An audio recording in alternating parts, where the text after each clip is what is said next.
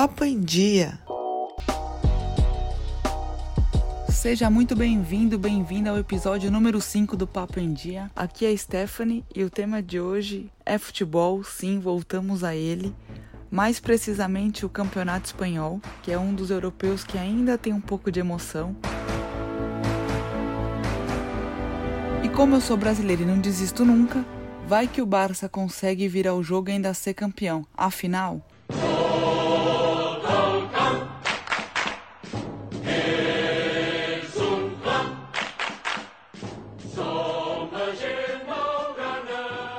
Para não ficar divagando aqui sozinha sobre campeonato espanhol, eu comigo mesmo e meus pensamentos, eu chamei duas pessoas e mais um convidado especial que vocês vão saber um pouquinho mais para frente, para falar comigo sobre o tema. Eu queria agradecer primeiro a participação de vocês. E antes de vocês se apresentarem um pouquinho, eu queria saber é, o time de vocês. Queria saber, não, que eu já sei, né? Eu queria que vocês contassem para quem está ouvindo o time de vocês, o que vocês gostam no Campeonato Espanhol, se tem alguma, alguma recordação que fez com que vocês gostassem de tal time ou não. Contasse um pouquinho da relação de vocês com o Campeonato Espanhol. Oi, pessoal, me chamo Mayara. A minha história com o Campeonato Espanhol começou ao mesmo tempo que eu descobri o, o meu time na Espanha. Eu torço pro Barça e eu comecei a acompanhar de perto, assim, depois da Euro de 2008 que foi um campeonato muito marcante, porque foi quando, de fato, eu entrei no universo do futebol europeu num contexto geral. Eu comecei a acompanhar futebol com a Copa de 2006, mas ainda ficava, depois que acabou o campeonato, continuei aqui no, no Brasil. Não tinha interesse muito para acompanhar o que estava acontecendo lá fora. Mas o campeonato europeu de 2008 foi incrível, várias descobertas. A gente teve aquele time incrível da da Rússia. Kuarsha vem muito carisma e eu tenho uma, uma ligação com a Espanha por conta da, do meu lado paterno. A minha avó é filha de espanhóis e ela sempre acompanhou, não tão de perto, mas sempre teve de olho nos resultados. E eu lembro que a Espanha teve um começo bom na Copa de 2006 e eu comentava com ela e ela sempre falava, vai, mas vai perder, porque a história da Espanha é assim, né? Ah, tá indo bem, mas uma hora vai perder. E, Coitada, 2000... que desiludida. Nossa, não. Teve a Copa de, de 62, se eu não me engano, que a Espanha teve um jogo com o Brasil e começou bem, estava ganhando, tomou uma virada. Então, assim, desde então ela já, já assumiu esse estigma para a seleção dela. Aí eu lembro que nesse campeonato eu acompanhei, a Espanha estava indo muito bem, o Vila estava fantástico, marcando gols praticamente todo o jogo. E aí eu estava esperando sempre que a hora que a Espanha ia perder e não perdeu. E aí eu fiquei encafifada, como é que ganhamos? E aí eu fui olhar para ver o que estava acontecendo dentro de casa e foi justo a época que o Guardiola estava chegando no Barça com toda aquela reformulação. Me surpreendeu na época que eles dispensaram o Ronaldinho Gaúcho, que para aqui, aqui no Brasil era um grande ídolo e eles simplesmente falaram tchau e benção. Acompanhar esse processo e toda a história, quanto mais você mergulha, para mim o Campeonato Espanhol é muito disso é paixão e história. Você, quanto mais você conhece o contexto cultural, político de Madrid e Barcelona, você mais se apaixona por esse campeonato. Então, posso dizer que desde 2008 que eu trilho minha história junto com o Campeonato Espanhol e quanto mais eu conheço, mais eu gosto do Barça, não só pelo super time, mas pela história também, toda a bagagem que eles trazem. É, sem dúvida é mais que um time.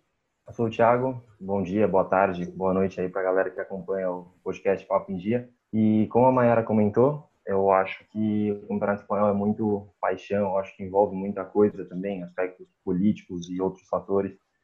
Então, eu tive essa relação também com o Campeonato Espanhol. É, antes de tudo, que eu acabei esquecendo de falar, eu sou torcedor do Real Madrid. Essa paixão acho que se deu um pouco antes da época que a Mayara comentou ali, da Euro 2007, 2008, que foi um pouquinho antes, se não me engano, 2001, 2002 mais ou menos, que é aquele elenco galáctico do Real Madrid, né? aquele elenco magnífico, cheio de estrelas, com Zidane, Roberto Carlos, Ronaldo, David Beckham. Então, eu acho que a minha paixão surgiu daí, pela paixão pelo futebol em si. Mesmo eu sendo muito pequeno, não acompanhava muito o futebol internacional, né? A mais o futebol nacional, que é introduzido por família, né? Na escola e tudo mais. Mas eu sempre tive vontade de conhecer mais o futebol estrangeiro, né? E aí, na época, falava-se muito desse Real Madrid, né? O Real Madrid estava em em todos os cantos, falava muito. Além disso, tinha muita, querendo ou não influencia, tinha muita mídia envolvida em cima desses jogadores. Então, todo mundo conhecia, sabe? Todo mundo queria ser como os Galácticos do Real Madrid. Qualquer garoto que teve o sonho de ser jogador de futebol, se você perguntasse para ele, ah, em que time que você se vê jogando algum dia? Ele ia falar, eu tenho vontade de jogar no Real Madrid. Então, eu acredito que a maioria deles, pelo menos, falaria isso, assim como no Barcelona também. Mas foi essa coisa meio que de cara, assim, que eu me encantei pelo Real Madrid, por toda a história, enfim, e por toda a influência que tinha, né? Aí, posteriormente, também eu acabei acompanhando um pouco mais na época que tinha ali Robin, Snyder, Van Nistelrooy também, mais ou menos ali 2007, 2008, nesse elenco aí.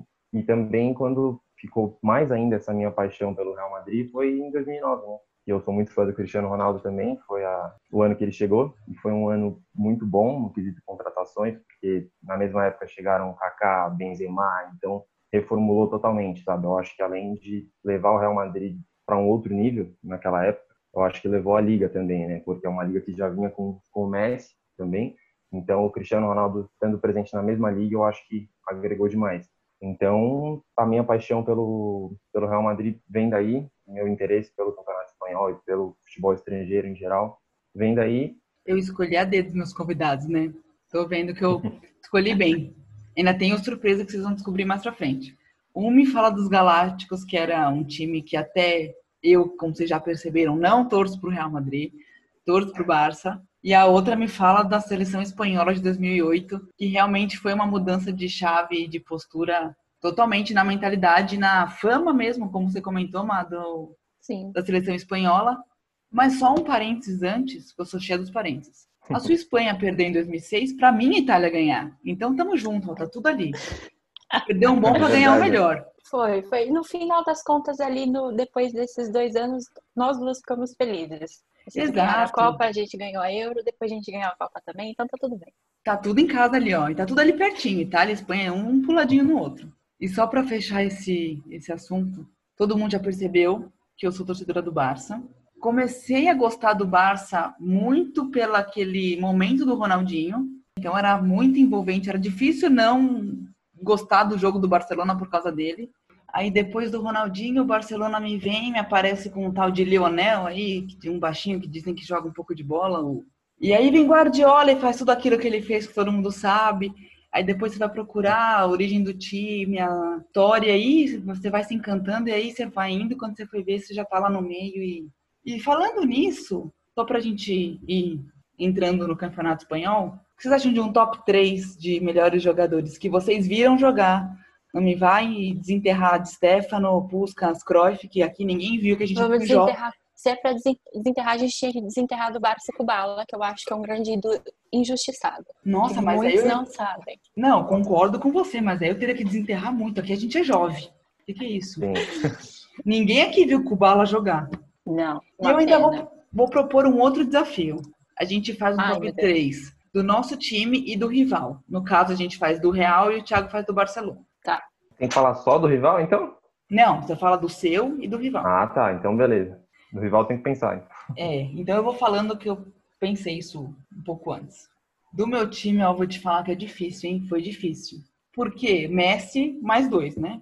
Óbvio. Como... Messi nem conta. É, é tipo aquela linha, né? O, o, melhor do mundo é o Cristiano Ronaldo, porque o Messi não é desse mundo. Eu sou dessa. Exato, eu sou dessas, eu sou dessas. O Thiago daqui a pouco vai, vai falar que caiu a internet dele. Tá caindo aqui já. Como foi o Ronaldinho que também me encantou por esse time e me chamou a atenção para saber mais sobre o Barcelona, eu acho que seria muita injustiça não colocá-lo na minha lista. Então eu colocaria Messi e Ronaldinho. E aí a outra vaga, gente, juro, foi quase chorando que eu tive que escolher entre Iniesta e Xavi e o Puyol também que tem uma, ele não é nem um craque, nem um gênio, mas é uma afetividade, né? Uma... Mas eu fico com Xavi. Então é Messi, Ronaldinho e Xavi. E do Real Madrid, infelizmente, Cristiano Ronaldo. Não vou poder abrir mão, né? Raul, porque eu gosto muito do Raul e da história dele no Real Madrid. Ele pode não ter sido o melhor dos Galácticos, mas eu vou nele. Com dor na consciência também, porque eu gosto muito do Cacilhas. E o terceiro nome, obviamente, Zizu, né? Vocês que se virem agora, vocês que lutem. É, então, você acabou com a minha lista aqui agora, né? Não, pode repetir se vocês quiserem. É, então, não tem como. Vamos começar pelo, pelo, pelo, nosso time de casa, né? Do Barça, eu vou colocar num grande pacote chamado Xavi, Iniesta e Messi. Eu não tiro, não escolho um, eu acho que os três juntos significam muito mais. Então, eu vou, vou ter essa liberdade poética nos meus três. Fica bom virar, que vão virar cinco, né? Porque eu transformei três em um. E os outros dois. Um é o Puyol, exatamente pelo que você falou. É pela liderança em campo, pelo que ele significou. Não é o melhor zagueiro, assim, porque se você for ver quando ele tinha o Piquet, quando era dupla Puyol e Piquet, o Piquet chegou a ser comparado com Beckenbauer. Dentro de campo, o que ele significou, a partir do momento que ele saiu do Barça, a queda na, teve na defesa, técnica, de espírito, a, a, dali a gente vê o que ele realmente significava para o time.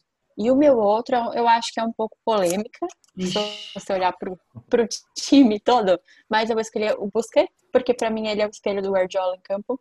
E eu tenho um carinho muito grande pela visão de jogo que esse cara tem. É, esses são os meus cinco. eu deixei o Piquet de fora, mas eu não deixo o Busquets de fora. e eu realmente não consigo escolher entre Xavi e Iniesta. A história dos dois é formidável. A visão de jogo. Eu achei alguém mais indeciso que eu, hein? Ah, eu sou, eu assumo mesmo. Agora, em vez de ficar aqui falando de amores por esses jogadores maravilhosos, vamos lá para Madrid. Eu vou começar pelo Zizu também, porque ele é um cara soberbo, de uma classe. Ninguém jogava de terno, né? Eu ia falar isso agora, bem, bem conversa de boteco. Jogava de terno, não tenho o que dizer. O cara manteve o nível e virou um técnico aí também espetacular. Depois, Cassidias, não só pelo que ele representa para o time, mas pela seleção. A gente viu a liderança que ele teve na, na seleção em 2010, unificou um time que estava no auge da rivalidade naquela época.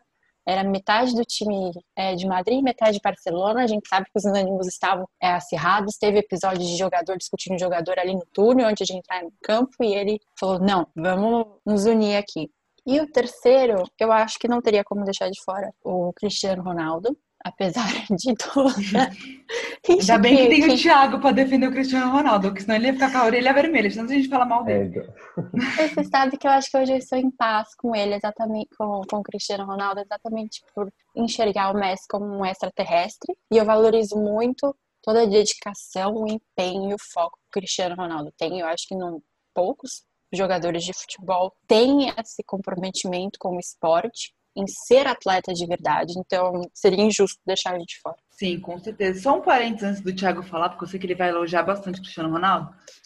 é, eu vou cornetar bastante ele, mas é só pela corneta mesmo, tá? É, só pra ficar exato. na resenha mesmo. Eu sei que ele é um gênio também. Para mim, o Messi é o melhor. Mas ele é um baita atleta, como a Má falou, assim. O comprometimento dele, a seriedade dele como profissional e como atleta, você não tem o que falar. Thiago, pode ir aí, vai. Só os elogios okay. pro seu time. Vamos lá, começando pela casa, então. Eu acho que é unanimidade também. O primeiro da lista, Zidane, por tudo que, que ele fez naquele elenco galáctico, como eu citei do Real Madrid, e tanto pela trajetória, pelo que ele representou no Real Madrid, por todo o desempenho dele também na seleção francesa, tudo que ele conseguiu, e também pelo desempenho dele como treinador, né? Então acho que assim ele tem uma identificação muito grande com a torcida do Real Madrid. Eu acho que mesmo ele tendo jogado muito na Juventus ou em outros clubes, eu acho que ele tem essa identificação muito forte com o Real Madrid e foi vitorioso, tanto como atleta, a importância dele, quanto agora como treinador mais ainda. Então acho que Zidane não, não tem como ficar fora da lista.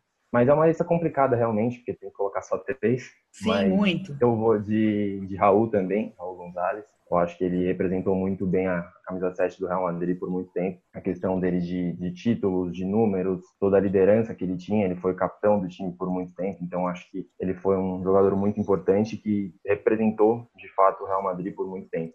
E por fim, e obviamente não, não menos importante, né? Não tem como deixar de fora o maior artilheiro da história do Real Madrid, que é o Cristiano Ronaldo. Então, acho que assim, como eu falei, ele elevou muito o patamar da liga, patamar do Real Madrid quando ele chegou. Então, acho que deu essa dinâmica interessante. Ele assumiu realmente um, um posto ali de que ele era claramente o, o mais importante da equipe. Então, passou o time a jogar para ele basicamente. Então, e era uma engrenagem que funcionava muito bem, depois com o Zidane também. Então, acho que ele é, é um dos mais importantes, sim, não tem como deixar Cristiano Ronaldo fora dessa lista. Agora, falando um pouco sobre o rival, também eu acho que é unanimidade, né? Não tem como não falar de Lionel Messi, é óbvio. É um, extraterrestre, é um jogador fora do comum, realmente.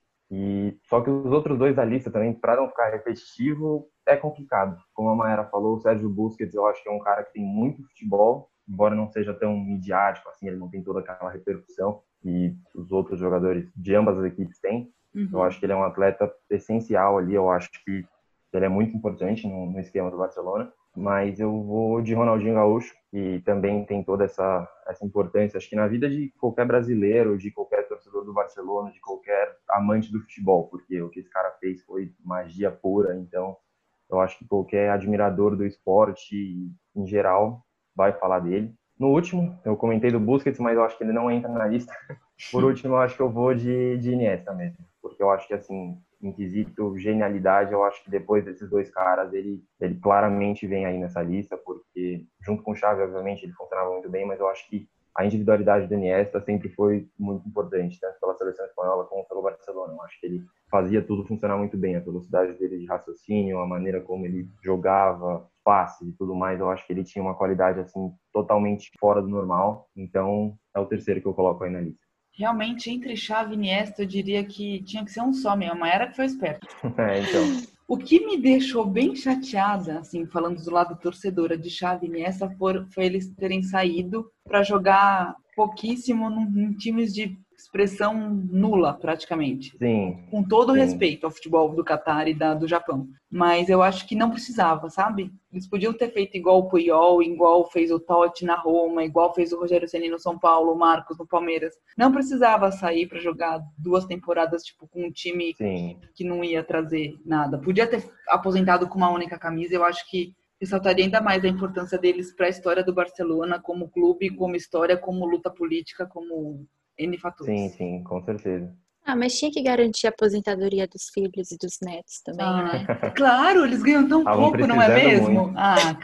Com que eles estavam ganhando, ganhando no Barcelona, já garantiram a aposentadoria dos filhos. Agora, indo para fora, garante dos netos e dá aí continuidade de geração. Entendi. Uma pessoa bondosa, né? Sempre tentando ver o lado positivo das coisas, é assim que acontece. A gente falou bastante sobre questões políticas, religiosas, ideológicas e afins quando a gente falou de Real e Barcelona, mas a gente não vai falar muito disso nesse episódio em específico, tá? Porque seria muito ousado falar disso misturado com a temporada atual, porque exige um tempo adequado para falar dessa história toda.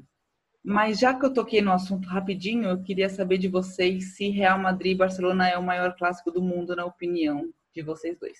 Não acho que talvez ele seja o maior clássico do mundo, mas com certeza está nos top 3, porque diferentemente de outros países, tipo a Inglaterra, que a gente tem clássicos gigantes de nível nacional, mas também regional. Você vai clássico do norte de Londres, clássico de Manchester, até aqui no Brasil a gente tem grande, grandes clássicos em São Paulo, no Rio, no Sul, mas nenhum deles ganha essa essa atmosfera, toda essa ampliação na sua repercussão como Barcelona e Real Madrid, porque eles extrapolam a questão campo e tem a questão política, de ideologias, como a gente vê também na, na Irlanda com o Celtic Rangers, como a gente estava falando antes na própria Turquia, na Itália. Então, eu não sei se é o maior, mas com certeza está no top 3.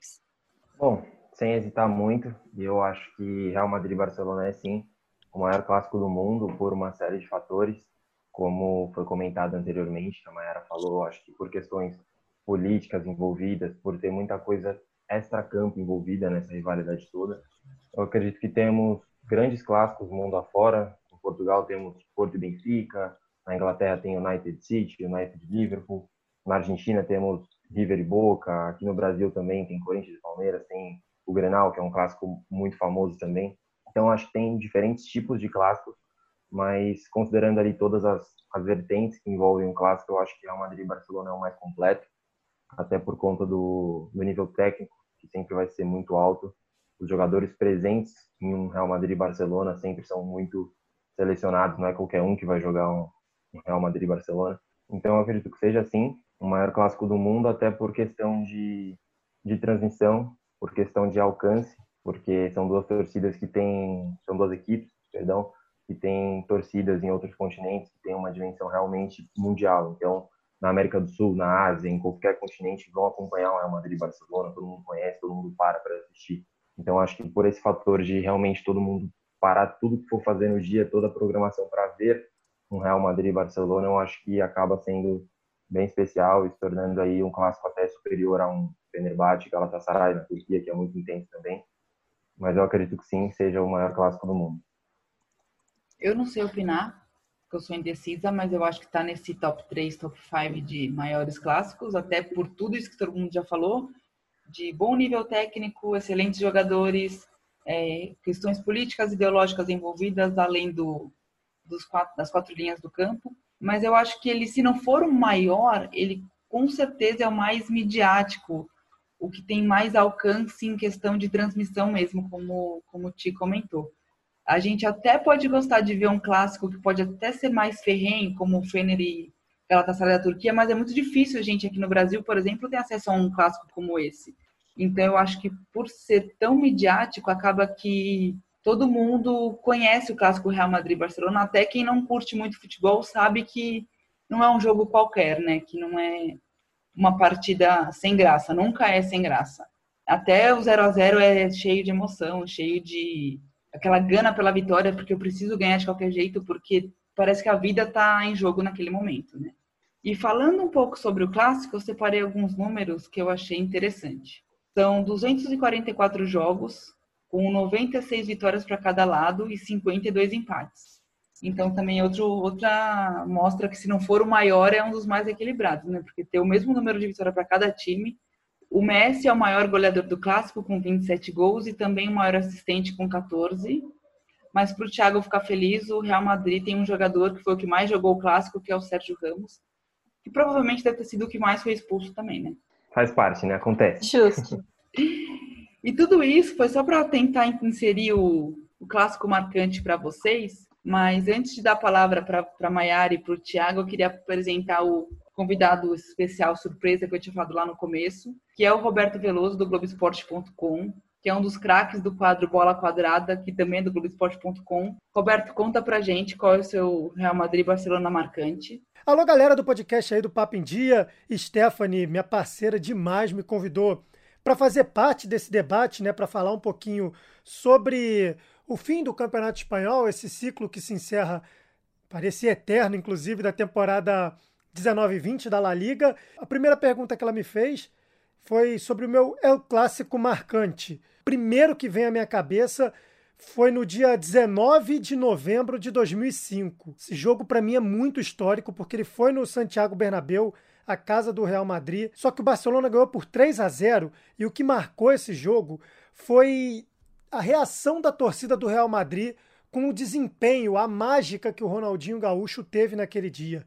Ele não só fez os dois gols, como ele fez praticamente chover. Só três jogadores tiveram o privilégio de ser aplaudidos de pé pela torcida do Real Madrid jogando pelo adversário.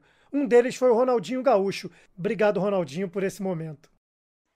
Ele escolheu o show do Ronaldinho, Mai, você. Não vai roubar meu clássico, hein? É difícil, hein? Mas, para mim, eu tava até lembrando agora, né? que eu acho que uma das respostas mais óbvias de qual clássico mais marcante para uma pessoa que torce pro Barça talvez fosse quando o primeiro jogo que o Messi apareceu como falso 9 de 2019, porque uma das passagens do livro Guardiola Confidencial mais emocionantes é quando o Guardiola tá lá estudando, tem aquele insight, chama o Messi às 10 da noite para conversar e fala: mas embora esse com certeza seja um clássico que mudou a história, para mim, mais por uma questão emocional de que uma semana antes eu comprei o falecido Marco Brasil, aquele jornal que tinha diário tipo lance, falava que o Mourinho tinha feito uma cartilha para os jogadores do Real estudarem para eles derrotarem o, o Barcelona. E aí depois não lembro porque eu não consegui ver o jogo na TV, tive que caçar link na Roja Directa e quase na Deep Web para assistir, mas para mim, clássico dos clássicos foi Barça 5, Real Madrid 0, novembro de 2010. Piquet terminando o jogo com La Manita, quesito emocional, técnico, para mim, nada supera isso. O Sérgio Ramos foi expulso nesse? Olha, eu acho que deve ter eu sido acho que foi. que não. Foi? Eu acho que foi. Eu acho que Nossa, foi. vou pesquisar agora. Se eu não me engano, foi porque eu acho que esse clássico ele tava na minha lista, mas eu não escolhi esse ainda bem, pra não- pra Maera não me roubar. Mas até aí, ó, até o Thiago vai poder concordar comigo. Sérgio Ramos ser expulso é, é obrigatório. É tipo o gol do Messi ou o gol do Cristiano Ronaldo quando o Cristiano Ronaldo tava no Real. É, infelizmente acaba sendo meio comum, né? Fazer o quê? Exato. Mas, Ti, vai, pode falar o seu clássico pra gente sofrer um pouquinho aqui. Então, é, sobre clássico mais marcante é bem complicado de escolher um só, é difícil. Tem alguns exemplos como a, eu era um pouco mais novo ainda, mas foi marcante para mim, que foi a final da Copa do Rei de 2011, que foi para prorrogação, 0 a 0 e no final do, do jogo o Cristiano faz um gol de cabeça e decide, acaba que o Real sai com o título com aquele 1 a 0 naquele ano. Teve também três anos depois teve a outra final da Copa do Rei também, que teve aquela jogada icônica do Bale em cima do Bartra, que ele pega na lateral ali já na prorrogação também. Nossa, nem fale. A- Que ódio que eu passei nesse jogo. Esse foi complicado, né? Esse daí pra mim tava só alegria. Tem também a, a Supercopa da Espanha, se não me engano foi na temporada 17 e 18, que foi um clássico no Camp Nou também, que o Real ganhou de 3 a 1 Naquela oportunidade, se não me engano, teve um golaço do Asensio, teve um gol do Cristiano também. Foi nesse jogo que teve aquela expulsão polêmica do Cristiano Ronaldo, que ele empurra o juiz ali, que aí ele pegou um gancho um pouco maior, porque foi considerado agressão e tudo mais. Então, acho que representou muito. Mas mesmo dentre todos esses exemplos, eu acho que o mais marcante para mim foi um clássico no Campeonato Espanhol, na La Liga da temporada 2015-2016, que foi no Camp Nou também. O Barcelona abriu o placar, o Real Madrid empatou com um gol do Benzema, que se não me engano foi de voleio ali, uma meia bicicleta. E no segundo tempo, como vocês já comentaram, né, e para surpresa de absolutamente ninguém, Sérgio Ramos foi expulso. Então, mais um lance também que eu não lembro bem, mas eu lembro que eu me exaltei bastante naquele jogo, eu e um amigo meu que estava assistindo comigo também. A arbitragem foi bem polêmica, mas, enfim, mesmo com todos esses fatores ali, faltando, acho que nos últimos cinco minutos finais ali do tempo regulamentar, o Real Madrid encaixa com um contra-ataque, a bola sobra no Cristiano Ronaldo, ele decide o jogo, e tem toda aquela euforia, aquela história dele pedir calma pro, pro Camp Nou e tudo Nossa, mais. que sabe? irritação isso também que me deu. Não, isso pra mim era magnífico. meu. Que saudade dele, inclusive, de ver ele no Real. Então, acho que esse clássico representou muito por todo o histórico do jogo, pelo final, enfim, pela expulsão do Sérgio também, por toda a dificuldade que tinha. E pela euforia mesmo, pelo sentimento, por tudo que aquele jogo proporcionou. Eu acho que pra mim foi o mais marcante. Antes de eu falar o meu clássico, eu só queria abrir um outro parênteses, como eu abro em todos os episódios com comentários que não tem nada a ver com o tema. Você falou do gol do Cristiano Ronaldo de cabeça na prorrogação da Copa da, da Copa do Copa Rei. do Rei. Isso. Ele, esse gol, ele me, ele me me lembra o mesmo sofrimento que eu tive na Libertadores de 2000 e não me lembro o ano, que eu sou péssima. que O São Paulo foi eliminado pelo Fluminense com aquele gol no acréscimo do Washington de cabeça. 2008? Nossa, Pode ser 2008, né? Que depois eles perderam a final, bem feito. Foi. Desculpa quem é torcedor do Fluminense, com todo respeito, torço pra eles contra o Flamengo agora na final, mas enfim. É, foi o mesmo bote de água fria, assim, no, no fim do jogo, se tomar um gol de cabeça, assim, é pra se chorar. é inesperado, né? É, é Complicado muito isso. triste. Mas o meu marcante, o meu clássico marcante foi justamente o contrário, né? Porque chumbo trocado não dói, né? O meu teve Sérgio Ramos expulso para zero pessoas surpresas, como eu já disse. Eu acho que todos aqui teve Sérgio Ramos expulso. Inacreditável. Eu só não sei se do Roberto teve, porque foi, acho que ele nem sei se ele tava lá no, no- Real Madrid ainda, se ele era do Sevilha. O meu é mais recente. Não foi também uma goleada assim que nem a Maiara já avacalhou 5 a 0 não, não foi nada disso. Foi aquele 3 a 2 pro, Re- pro Barça no Santiago Bernabéu. É sempre bom vencer no Santiago meu. Bernabéu, né? 3 a 2 que o Messi simplesmente arranca a Eu tinha camisa assim, ó, estica. Cara, Nossa. porque assim, você falou da comemoração do Cristiano Ronaldo, mas o Cristiano Ronaldo, ele, ele tem essa personalidade performática, assim, já é dele. Desse Sim. ar mais provocativo, tanto ele quanto o Sérgio Ramos, não é uma crítica, tá? É só uma constatação. O Messi é aquela pessoa assim, né? Que todo mundo até zoa que ele é autista, porque é aquela pessoa que nada, Plena. nada interfere. O mundo tá caindo, ele tá lá. O Barça tá ganhando, ele tá lá. Tá perdendo, ele tá lá. E não tem muito.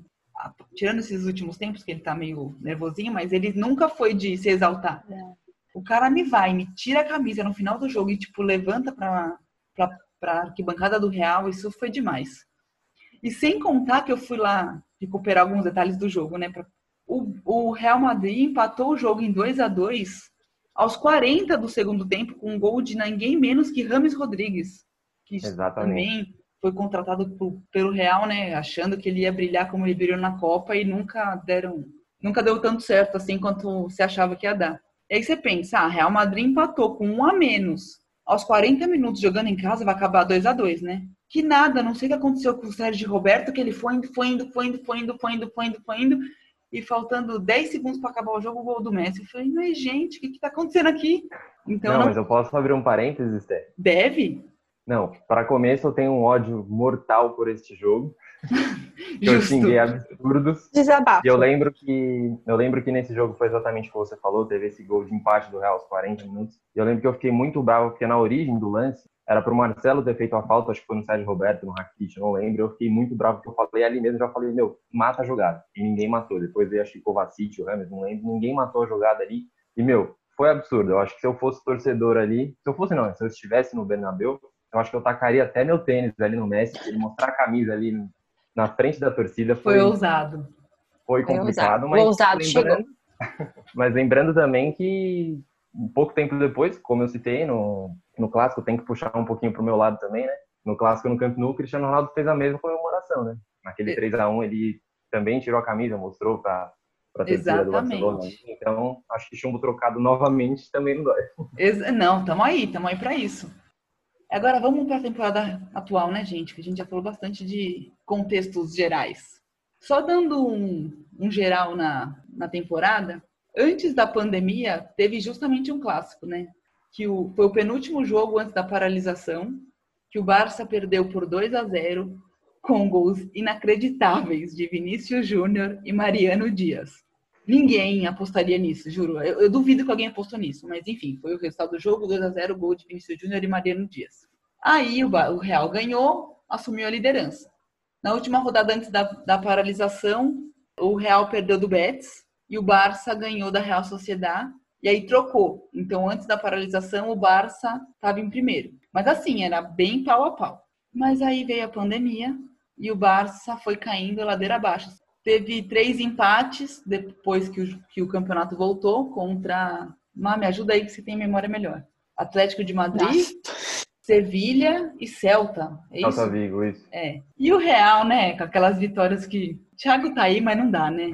Enfim, umas vitórias para lá de polêmicas. É. O que... Polêmicas, porém verdadeiras, né? É, polêmicas, porém vitórias, né? Exatamente. Isso quer dizer o quê? Que a gente tem dois jogos para acabar o campeonato, ou seja, seis pontos em disputa, e o Real é líder com quatro pontos de vantagem. O que, que vocês acham que mudou de bom para o Barça e de bom para o Real, ou de ruim para o Barça e bom para o Real e vice-versa? Bom, eu acho que esse período de paralisação aí da pandemia, eu acho que um fator principalmente que desfavoreceu um e favoreceu o outro, que no caso é o Real Madrid. Como você comentou, Stephanie, é, que o Barcelona era líder antes da pandemia, né? Então, acho que com essa paralisação muito longa, tem toda aquela questão do elenco de lidar com, com expectativa, de ansiedade, né?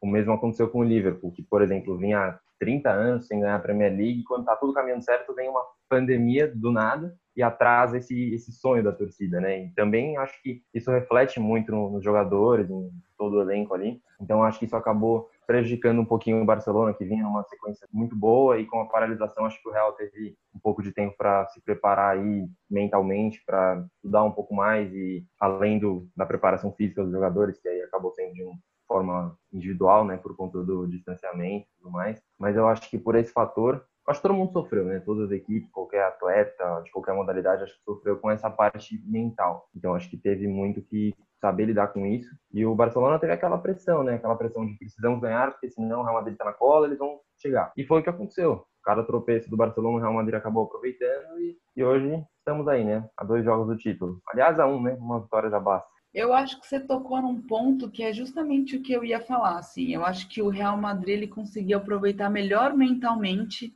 desse período de, de pausa, assim. O Real Porque... Madrid, no geral, é um time mais calculista, digamos assim. De estar acostumado às vitórias, uhum. de, de, de, estar acostumado de, de não ter tanto peso de pôr em prática uma filosofia. Não sei se consegui explicar direito a, o meu raciocínio agora, porque o Barça, por mais que pausou líder, ele pela primeira vez desde o início dos anos 2000, trocou de técnico no meio da temporada, tá sempre pondo todo o peso em cima do Messi, que não é mais o mesmo jovem, e tem aquela cobrança de que o time agora tem muito mais estrangeiros, não é mais tão filosofia Lamásia como antes, então ele tá muito sempre é, voltado para si. E o quanto isso, o Real Madrid está sempre ó, pensando no time de forma estratégica, de forma mais fria. E isso, quando você se insere num contexto inusitado, difícil, que é uma pandemia, de certa forma, quando você volta, você tem uma vantagem, porque meio que você vai continuar fazendo o que você está acostumado, enquanto o Barça está tentando se encontrar ainda. E eu acho que isso é uma mentalidade que eu acho que foi um dos motivos pelo qual casou tão bem Cristiano Ronaldo e Real Madrid. Porque Sim. eu acho que ambos é assim. Eu não, não é que eu não quero jogar bem, tá? Põe muitas aspas nessa minha fala. Mas não interessa tanto jogar bem, eu quero ganhar. Ah, eu ganhei com 1 a 0 de pênalti roubado. Não importa, eu ganhei é o mesmo os três pontos ganhar de 1 a 0 gol de pênalti do que ganhar 5 a 0 e fazer manita do Piquet. Você entendeu o que eu quis dizer? Pô, agora o Barça não. O Barça ele fica se preocupando e se cobrando para jogar bonito, para ter aquela, é, aquela toda aquela filosofia de jogo. Que isso, eu acho que nos últimos tempos para cá, está sendo uma pressão muito mais negativa do que uma vitrine. Eu Sim. entendo isso. Sim. Eu só queria acrescentar uma outra coisa sobre isso.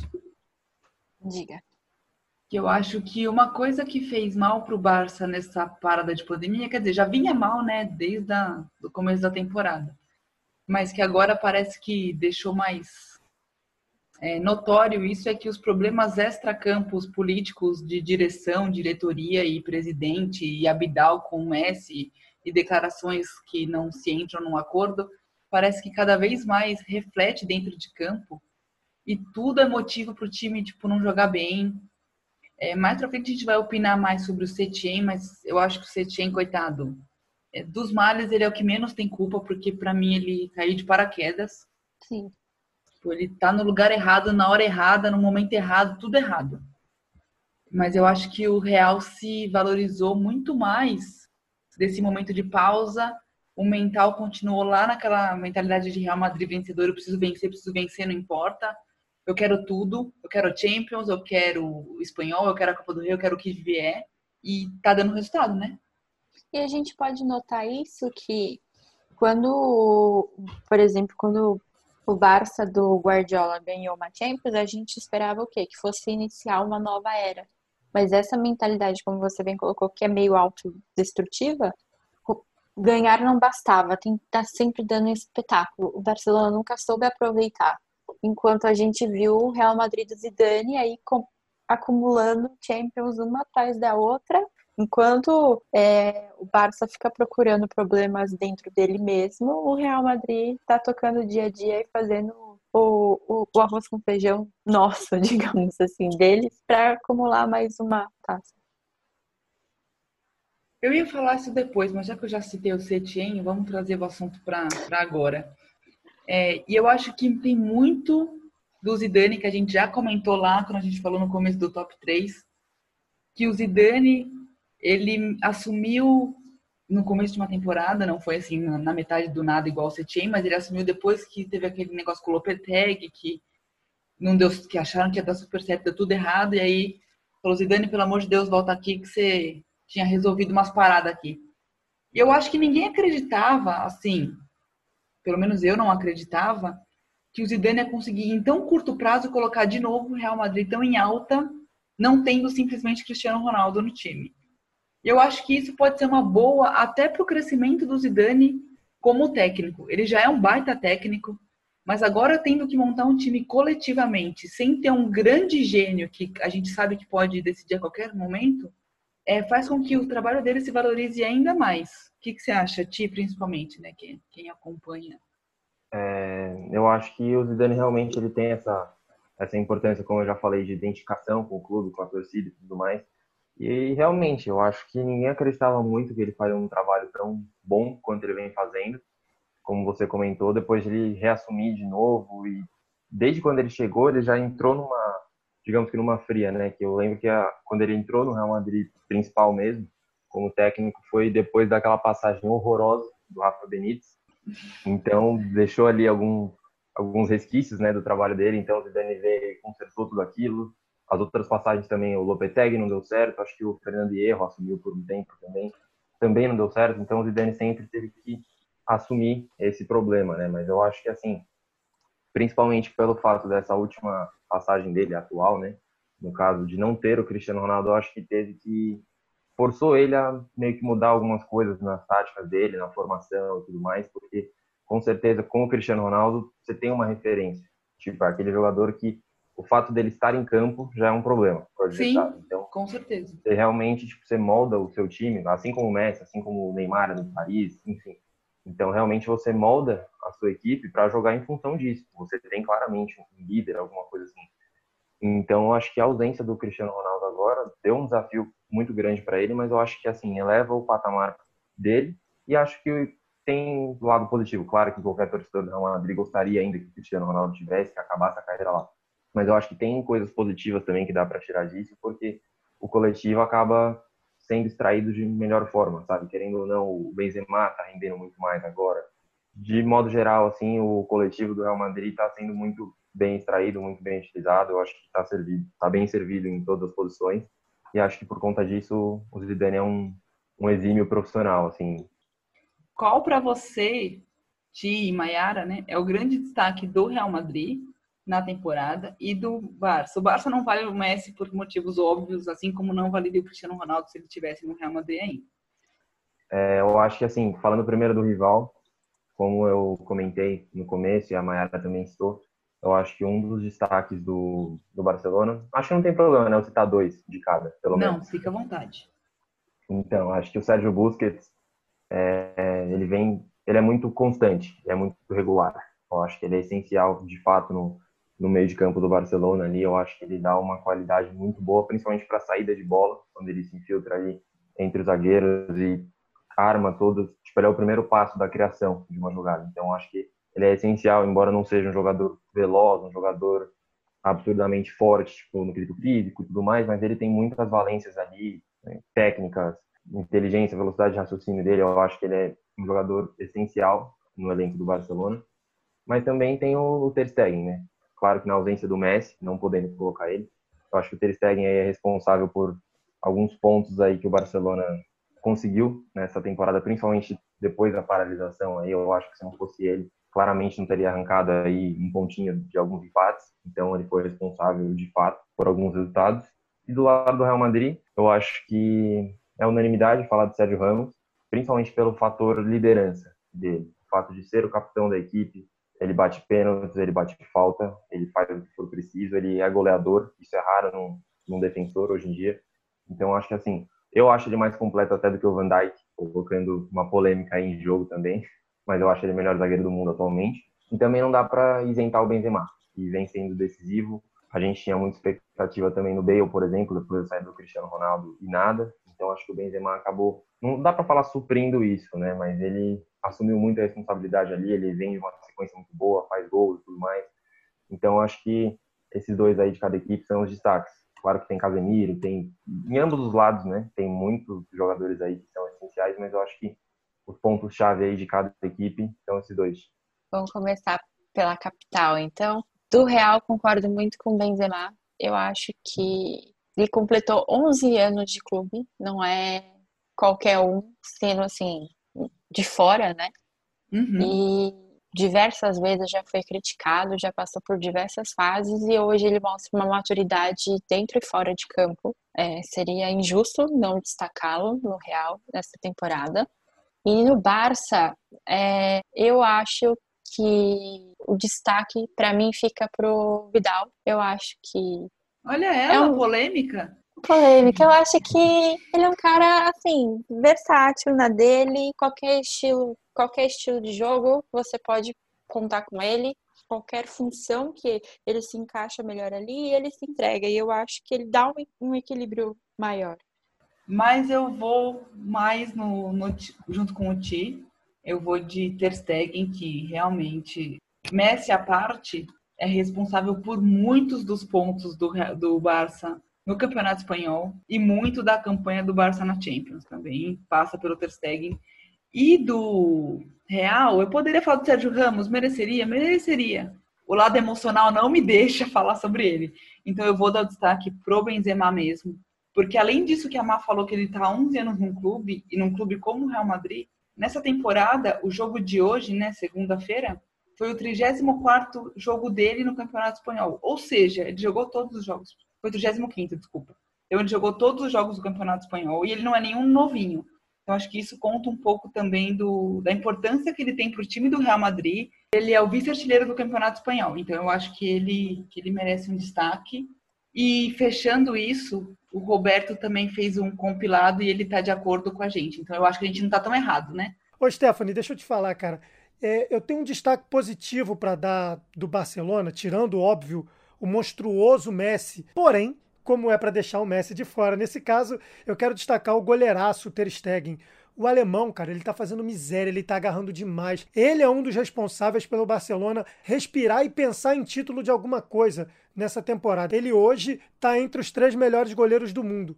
E é muito difícil dizer se ele é o melhor, se o Alisson é melhor, se o Oblak é melhor, porque os três estão num nível absurdo. Mas o Ter Stegen está fazendo miséria essa temporada. Já pelo lado do Real Madrid, é muito legal lembrar do ano do Sérgio Ramos, porque ele está se destacando demais, não só defensivamente, como sempre fez, como também no lado ofensivo. Cara, ele está fazendo gol demais. Tanto que ele se tornou é, o zagueiro que mais fez gols na história de La Liga. Só que além dele tem o Casimiro, que está sendo fundamental para esse time do Real Madrid, porque além dele dar uma segurança absurda defensivamente para o time jogar, ele consegue começar as jogadas ofensivas do Real Madrid, está fazendo muita diferença. Mas pós-pandemia, o que o Benzema tem feito, eu não posso deixar ele de fora. O cara tá fazendo gol, tá dando passe de calcanhar, tá dando passe de bicicleta, tá sofrendo pênalti, tá ele está fazendo tudo. Então eu quero muito dar esse destaque para o francês Karim Benzema, porque ele merece demais. A pergunta depois do jogo de hoje ficou óbvia. Lembrando que a gente está gravando hoje, segunda-feira, mas quem está ouvindo vai estar tá ouvindo só amanhã, terça-feira. Ficam, como o Thiago já comentou, a uma vitória do título. Faltando dois jogos. É quase impossível, né? Por mais que eu tenha fé, seja brasileira, não desisto nunca. Tô aqui com a blusa do Barcelona, é difícil não ganhar. O Real não levar essa, né? Sim, esperamos que, que dê tudo certo, né? Se ganhar agora do Villarreal na quinta, já, já resolve tudo. Aí só pensar na Liga dos Campeões agora na volta. Mayara tá chorando já? Um minuto de silêncio para curtir o luto. Não, mas eu, eu acho que é justo, né? Campeonato de pontos corridos premia o mais regular, premia aquele que sabe ler o jogo e sabe lidar com a sua mentalidade também. O Real Madrid, a gente sabe que é referência nisso. Deixa o Barcelona se entendendo, quem sabe para a próxima temporada não vem diferente. Deus te ouça. Os diretores do Barcelona também. Mas chega de falar de Real Madrid e Barcelona, né? Já falou muitos minutos. Vamos rapidinho para poder se encaminhar para a parte final, senão a gente vai ficar falando aqui até amanhã. Vamos falar um pouquinho de Atlético, que eu acho que vale, vale muito, porque é o terceiro colocado da Liga Espanhola, já está classificado para quartas da, de final da Champions também, e é um time que eu simpatizo muito, por mais que seja bizarro, né? Nossa, ela torce pro Barça, simpatizo com o Atlético de Madrid. Sim, simpatizo com o Atlético de Madrid. E a culpa disso é do Diego Simeone, porque eu acho ele maravilhoso. É, como São Paulina também tem esse negócio da garra uruguaia, argentina, assim, muito no sangue, então ver o time do Simeone é maravilhoso. Joga bonito? Não, não joga bonito, mas aquele bem, bem o lema do time, né? Até o Roberto fala isso numa uma fala dele mais para frente que a gente vai ouvir, que o, o Simeone ele entendeu muito bem, né, esse lema do Atlético de coragem e coração. Ele é um baita técnico para mim e conseguiu montar um time bem encaixadinho, sem nenhuma super estrela. O que, que vocês acham?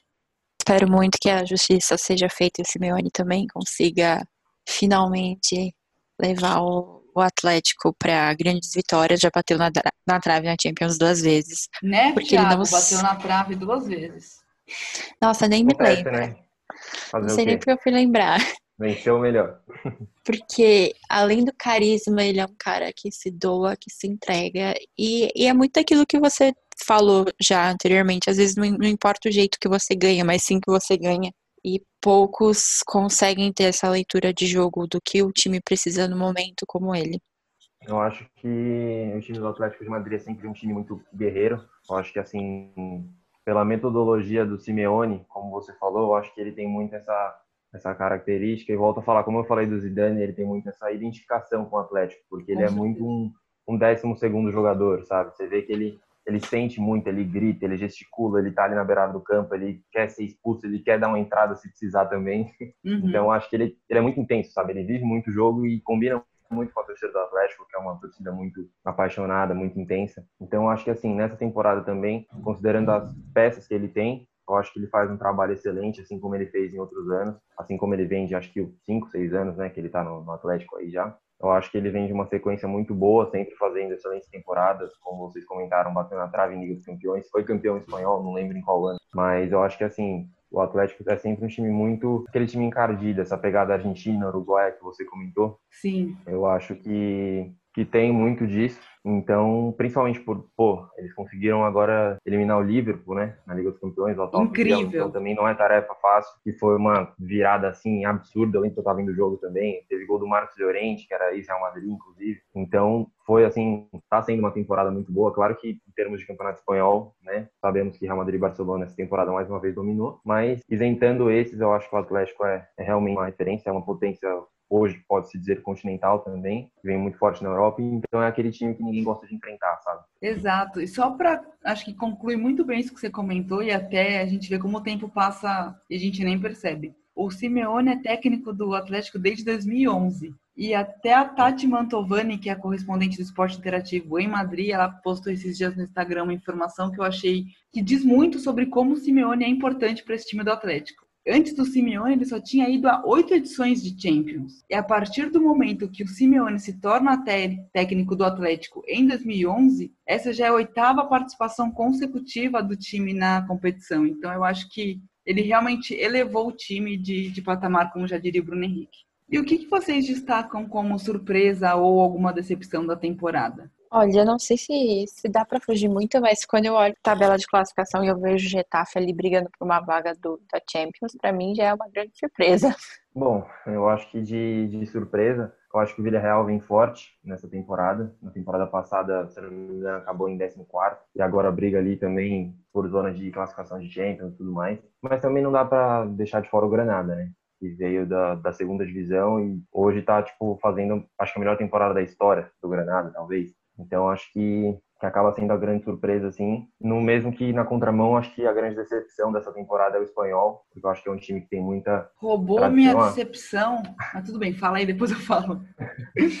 eu acho que, que o espanhol, a tabela diz muito, né, por si só. Eles na temporada passada estavam bem, inclusive, e tem toda essa. É um time muito tradicional, né, até por ser rival do Barcelona, ter toda essa questão do derby, de serem dois da mesma cidade. Eu acho que o espanhol acabou sendo a grande decepção, porque do nível que é, eu acho que não é justo, assim, não combina o espanhol estar tá na lanterna, jogar uma segunda divisão da Espanha, sabe? Então acho que acaba sendo a, a grande decepção aí da liga. Concordo. Para não me alongar, até porque a minha escolha de decepção foi igual à sua, é, eu acho que deixa ainda mais triste o fato de o espanhol ter caído justamente esse ano, é porque em outubro, se eu não me engano, ou setembro, é, desse ano, o clube faz 120 anos de história. Então, assim, você ter um ano tão marcante na segunda divisão é uma ferida que para o torcedor vai ficar por muito tempo aberta. E o espanhol foi o time de Pochettino e até do Valverde, né? O Valverde, que era técnico do Barcelona até ontem, basicamente, jogou lá. E o próprio Di Stefano, né? Ídolo do Real Madrid,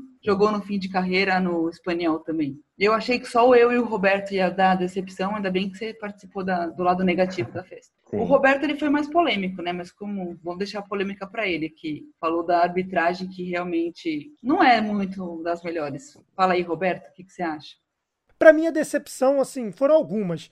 É, por exemplo, o fraco desempenho da arbitragem na La Liga para mim é uma decepção absurda, talvez a maior delas. A arbitragem está muito fraca, está deixando muita polêmica no ar. Isso vai acabar prejudicando demais a imagem da competição e pode deixar a marca. Um provável título do Real Madrid é irreparável, porque o título do Real Madrid é muito merecido.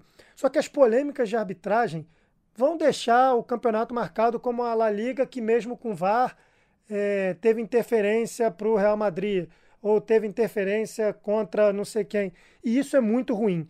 Então, para fechar o episódio e a gente parar de falar, Vamos fechar igual a gente fez no episódio da Premier League. Só que aqui a gente vai fazer uma escalação da liga com os três melhores times, que são Real Madrid, Barcelona e Atlético de Madrid. Um jogador de cada time e aquela mesma historinha do outro time. Meu time vai com Ter Stegen no gol. Eu roubei um pouquinho, coloquei o Sérgio Ramos na lateral direita, porque ele já jogou na lateral direita. Felipe, brasileiro do Atlético de Madrid, Varane e Jordi Alba, puro emocional. Kroos, porque eu amo ele de paixão, por mais que o Casemiro esteja mitando no Real Madrid, mas o Kroos é minha paixão. Koke e Busquets. Na frente, Benzema, Messi e Diego Costa. Eu não sei se a minha escalação faz sentido, mas é que eu anotei aqui. Eu coloquei Courtois, Alba, Piquet, Ramos e Manu Sanches. Daí pra frente temos Busquets, Saul e Kroos. Eu sou apaixonada nesses três. Fiquei na dúvida entre Saul e Koke, confesso. Koke, o Koke foi difícil, mas o Saul tenho um apego desde as categorias de base da seleção espanhola temos Messi, Carrasco, Carrasco, você escolhe a sua pronúncia, e o Benzema. Belo time também. Bom, eu vou de Ter Stegen na zaga. Coloquei, eu me recuso a colocar o Piquet, obviamente. Justo. Então eu coloquei Sérgio Ramos e Felipe. Na lateral esquerda, Renan Lodge, que é um jogador que eu acompanho desde o Atlético Paranaense. Eu acho que ele tem um grande potencial. Acho um excelente lateral esquerdo. E o Carvajal na direita. Meio meio de campo vem com Vidal, Saul e Tony Cross. Eu acho que é unanimidade também, não dá para deixar ele de fora. E na frente, obviamente, Lionel Messi, Karim Benzema e, como a Mayara falou, eu vou de Carrasco também. Acho que ele vem numa fase melhor do que a do João Félix. Então esse é meu elenco aí. Muito bom. Para fechar as escalações, então, vamos ver qual é a escalação do Roberto, que tem muito nome em comum aí com a gente.